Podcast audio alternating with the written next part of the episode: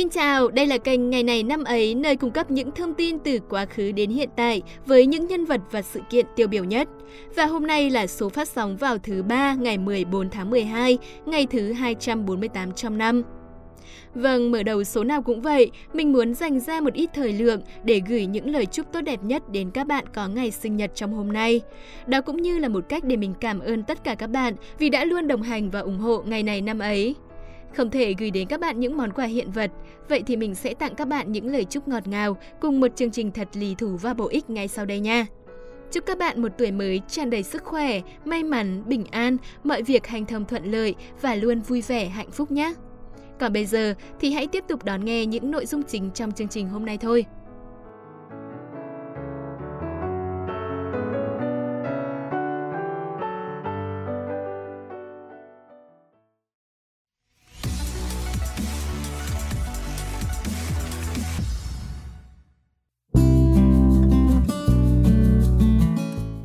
Mến, chắc hẳn ai cũng biết thủ đô của nước Mỹ có tên là Washington đúng không nào?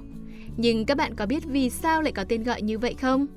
Bởi nó được đặt theo tên của Tổng thống đầu tiên của nước Mỹ, người được mệnh danh là cha già của nước Mỹ, George Washington. Hôm nay ngày 14 tháng 12 là kỷ niệm ngày mất của vị Tổng thống vĩ đại này. Vậy thì chúng mình hãy cùng nhau tìm hiểu về một câu nói nổi tiếng của ông nhé. Lúc sinh thời, Washington đã từng có rất nhiều câu nói lưu danh hậu thế và trở thành bài học cho thế hệ sau. Trong số đó, có một câu nói rất ý nghĩa mà chương trình sẽ dành tặng các bạn ngày hôm nay. Nội dung câu nói như sau. Chúng ta không nên nghĩ về quá khứ, trừ khi nó đem lại những bài học có ích từ những sai lầm hoặc những kinh nghiệm quý giá. Tư tưởng của câu nói này rõ ràng không phải là mới, nhưng vẫn luôn là bài học mà chúng ta cần học tập mỗi ngày. Đó là bài học về việc luôn sống tích cực hết mình cho hiện tại, dù cho bạn đã trải qua quá khứ ra sao. Quả thực vậy, có những thứ không thể thay đổi được, như mũi tên đã bắn ra, lời đã nói và cả ngày hôm qua. Những gì thuộc về quá khứ là những thứ ta không thể tác động được nữa. Vậy thì suy nghĩ về nó cũng không giúp ta thay đổi được gì. Thậm chí còn có thể mang lại những tác động tiêu cực. Cụ thể, nếu bạn nghĩ quá nhiều về những thất bại, bạn sẽ dễ nhụt chí, tự ti, mất động lực ở hiện tại. Còn ngược lại, nếu bạn mải gặm nhấm những chiến thắng trong quá khứ, thì bạn dễ ngủ quên trên chính vinh quang đó, trở nên kiêu căng tự mãn và bị người khác vượt qua lúc nào không hay. Nhưng tất nhiên, nói như vậy không có nghĩa là quá khứ chẳng có giá trị gì trong cuộc sống của chúng ta. Ở đây, George Washington có nhấn mạnh rằng quá khứ có thể sẽ đem lại cho ta những bài học từ sai lầm và những kinh nghiệm quý giá. Lúc này, việc nhìn nhận và đánh giá đúng những điều đã xảy ra trong quá khứ là cần thiết để ta có thể tiến bộ hơn và không lặp lại những sai lầm tương tự. Nếu không nhìn ra được điểm này, ta sẽ rất khó có được thành công vì cứ mãi đi lên vết xe đổ của chính mình. Vậy cốt lõi ở đây là ta cần tỉnh táo để có cái nhìn đúng đắn về quá khứ. Đừng quá đề cao những thành công và cũng đừng quá ám ảnh về những thất bại bởi tất cả đều đã qua. Điều quan trọng nhất là, dù thành công hay thất bại thì quá khứ đã đem đến cho ta những gì, đâu là điều ta có thể lượm lặt, ghi nhớ và giữ nó thành những bài học cho riêng mình, những bài học quý giá mà những người không có trải nghiệm giống ta sẽ không bao giờ thấy được. Nếu bạn có thể khách quan nhìn nhận mọi việc như vậy, chắc chắn bạn sẽ sớm thành công.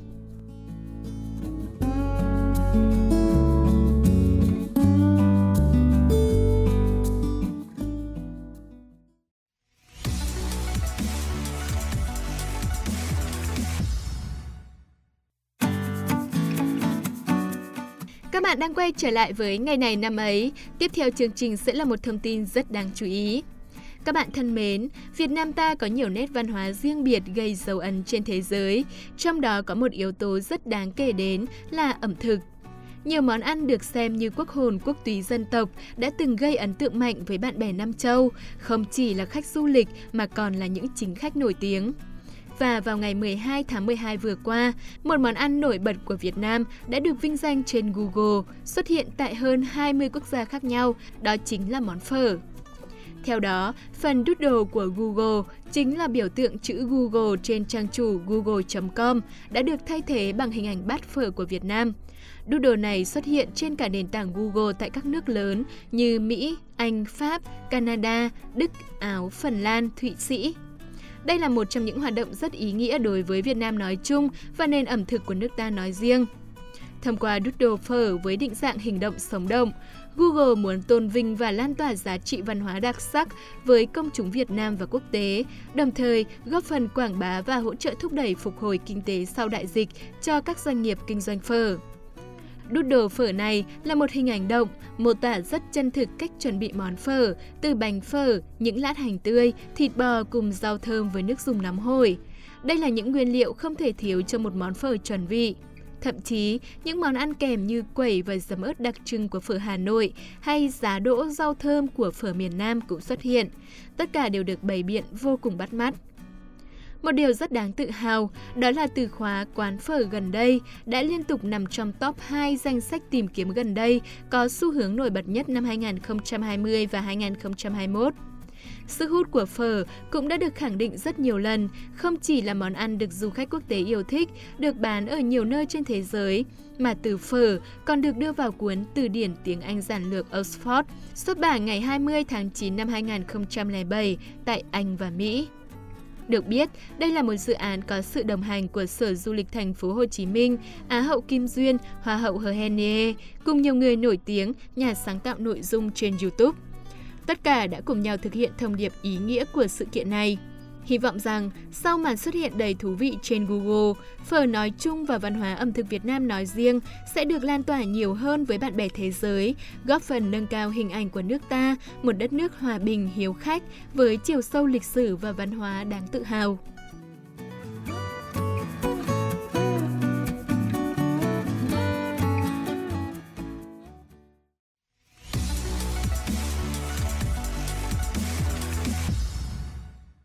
Các bạn thân mến, sau những thông tin đáng chú ý ở hiện tại thì chúng ta sẽ dành thời lượng tiếp theo của chương trình để tìm hiểu về ngày hôm nay trong quá khứ. Ở phần đầu chương trình, ta đã biết rằng hôm nay là kỷ niệm ngày mất của Tổng thống Mỹ George Washington. Ngoài sự kiện này, thì ngày 14 tháng 12 của những năm về trước còn có thông tin gì nổi bật không? Hãy cùng Huyền Trang và Phạm Kỳ khám phá ngay bây giờ nhé!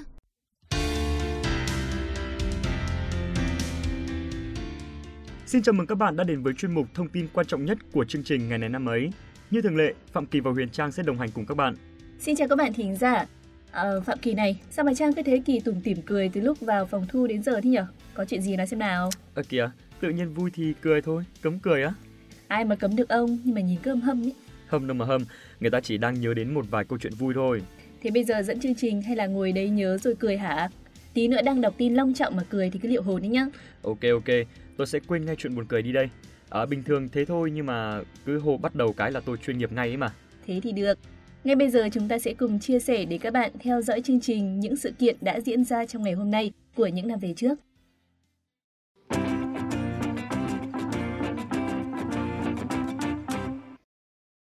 Các bạn thính giả thân mến, mở đầu chương trình sẽ là thông tin tại Việt Nam. Nam Phương Hoàng hậu, hoàng hậu cuối cùng của chế độ phong kiến Việt Nam, sinh ngày 14 tháng 12 năm 1914. Bà là hoàng hậu của hoàng đế Bảo Đại thuộc triều đại nhà Nguyễn trong lịch sử Việt Nam. Bà cùng với Thừa Thiên Cao Hoàng hậu, chính thất của vua Gia Long là hai vị hoàng hậu trong hoàng tộc của nhà Nguyễn, mang tước vị hoàng hậu khi còn sống. Nam Phương Hoàng hậu tên thật là Nguyễn Hữu Thị Lan, con của nhà hào phú Nam Bộ. Giải thoại cũng kể lại rằng từ nhỏ, nhan sắc của bà đã nổi tiếng khắp vùng Tiền Giang, Hậu Giang ngày ấy. Không chỉ xinh đẹp, Nguyễn Hữu Thị Lan còn nổi danh vì học hành giỏi giang. Sử sách đã ghi lại rằng Nguyễn Hữu Thị Lan và vua Bảo Đại gặp nhau trong buổi dạ tiệc tại khách sạn La Palette tại Đà Lạt vào năm 1934, một năm sau khi bà từ Pháp trở về. Cuộc gặp gỡ lần đầu tiên ấy đã khiến cả hai cùng có ấn tượng tốt đẹp về đối phương. Từ ấy, vua Bảo Đại và bà thường dành thời gian gặp gỡ để trao đổi tâm tình. Theo các tài liệu lịch sử, hôn lễ của bà và vua Bảo Đại được tổ chức vào ngày 20 tháng 3 năm 1934 ở Huế. Ngay ngày hôm sau, lễ tấn phong hoàng hậu được diễn ra rất long trọng ở Điện Dưỡng Tâm. Hoàng đế phong hoàng hậu tước vị Nam Phương hoàng hậu. Sự kiện Nguyễn Hữu Thị Lan được tấn phong hoàng hậu ngay sau khi cưới là một biệt lệ đối với các chính cung trong triều Nguyễn. Vì 12 đời tiên đế nhà Nguyễn trước, các bà tránh cung chỉ được phong tước hoàng hậu quý phi, đến khi chết mới được truy phong hoàng hậu. Với nhan sắc chim sa cá lặn, Hoàng hậu Nam Phương luôn trở thành nguồn đề tài bất tận cho những tay nhiếp ảnh hồi đó từ trong nước đến quốc tế. Có lẽ vì thế, ngày nay, người ta còn lưu lại nhiều hình ảnh của bà. Thời gian gần đây, nhiều tác phẩm âm nhạc lấy cảm hứng từ cuộc đời của bà đã được ra đời và nhận được nhiều sự yêu thích của khán giả.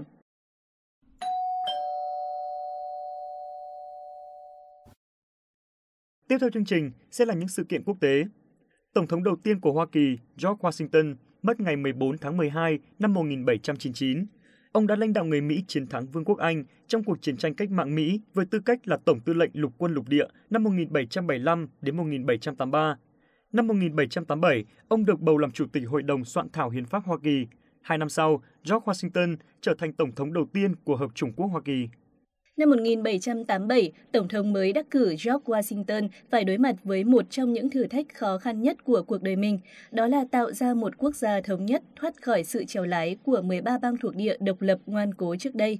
Để làm được điều đó, Washington đã quyết định thực hiện một chuyến công du tới khắp mọi miền trên đất nước Mỹ trên đường đi, cựu tổng tư lệnh của lục quân lục địa đã sử dụng sự nổi bật và uy tín cũng như tính cách ôn hòa và khả năng lãnh đạo cấp cao của mình để thuyết phục những công dân của nước Mỹ mới quên đi những gì đã chia rẽ họ và tập trung vào những gì đã gắn kết họ.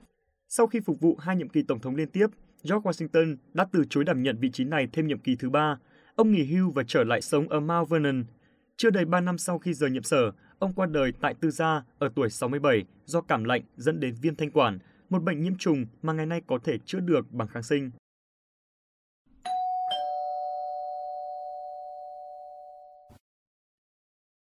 Tiếp theo chương trình sẽ là thông tin về môn thể thao vua.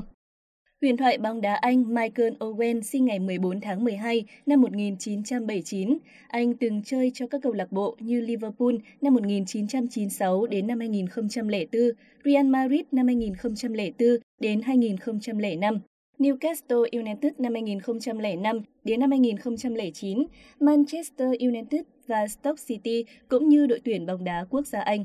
Mùa giải năm 2001, Liverpool đã giành được cú ăn ba danh hiệu gồm UEFA Cup, FA Cup và Cúp Liên đoàn bóng đá Anh, và Owen cũng đạt danh hiệu quả bóng vàng châu Âu năm 2001. Tổng cộng, Owen đã ghi được 118 bàn thắng trong 216 lần ra sân tại Premier League cho Liverpool, và 158 bàn thắng trong tổng số 297 lần trên tất cả các mặt trận, được coi là một trong những cầu thủ vĩ đại tại Liverpool. Owen xếp thứ 14 trong danh sách 100 cầu thủ vĩ đại nhất của The Cup. Michael Owen chuyển tới thi đấu cho Real Madrid với mức giá 8 triệu bảng vào giữa năm 2004. Ở đây, anh thường xuyên được sử dụng như là vị trí của cầu thủ dự bị. Anh ghi được tổng cộng 13 bàn thắng tại La Liga trước khi trở về Anh mùa giải sau đó để thi đấu cho câu lạc bộ Newcastle United với mức giá 16 triệu bảng. Sau 4 mùa giải gắn bó với Newcastle, anh chuyển đến câu lạc bộ Manchester United. Trên phương diện quốc tế, Owen thi đấu trận đầu tiên chơi cho đội tuyển quốc gia Anh vào năm 1998, trở thành cầu thủ ra sân và ghi bàn trẻ nhất của Anh vào thời điểm đó.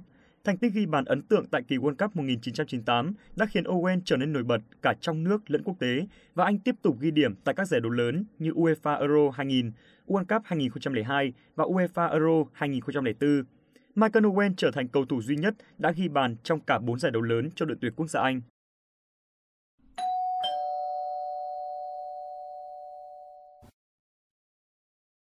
Chúng ta cùng chuyển sang thông tin tiếp theo. Cây cầu vạn năng Miu Lao bắc qua thung lũng sông Tan ở Miu Lao, tỉnh Aveyron, miền Nam nước Pháp, được mở cửa chính thức vào ngày 14 tháng 12 năm 2004. Tháng 3 năm 2005, cây cầu này được Tổ chức Kỷ lục Guinness Thế giới công nhận là cây cầu cao nhất thế giới. Cầu cao 343 mét là cấu trúc cao nhất ở Pháp, cao hơn tháp Eiffel, cao tới mức cây cầu nằm lượn trên những đám mây tại thung lũng Tan, rộng 2,5 km, sâu 250 m. Tốc độ gió thổi qua cầu có thể lên tới 200 km h Quá trình xây dựng cầu cực kỳ khó khăn và phức tạp khi các kỹ sư và công nhân phải chiến đấu với các yếu tố như đất lở, gió giật cao trên 130 km/h và những cơn bão lớn. Thậm chí tác giả của cây cầu, kỹ sư Michel Villogel đã thổ lộ khi tôi đưa ra bản thiết kế đầu tiên với cây cầu cho nhà chức trách, họ nghĩ rằng tôi bị điên. Millau còn được xem như một trong những công trình xây dựng vĩ đại bậc nhất mọi thời đại. Cây cầu cũng đồng thời nhận giải thưởng dành cho công trình nổi bật nhất năm 2006 của Hiệp hội Kỹ sư Cầu đường và Kết cấu Quốc tế. Đến đây thì thời lượng của ngày này năm ấy cũng đã khép lại. Xin cảm ơn các bạn đã chú ý lắng nghe. Xin chào và hẹn gặp lại.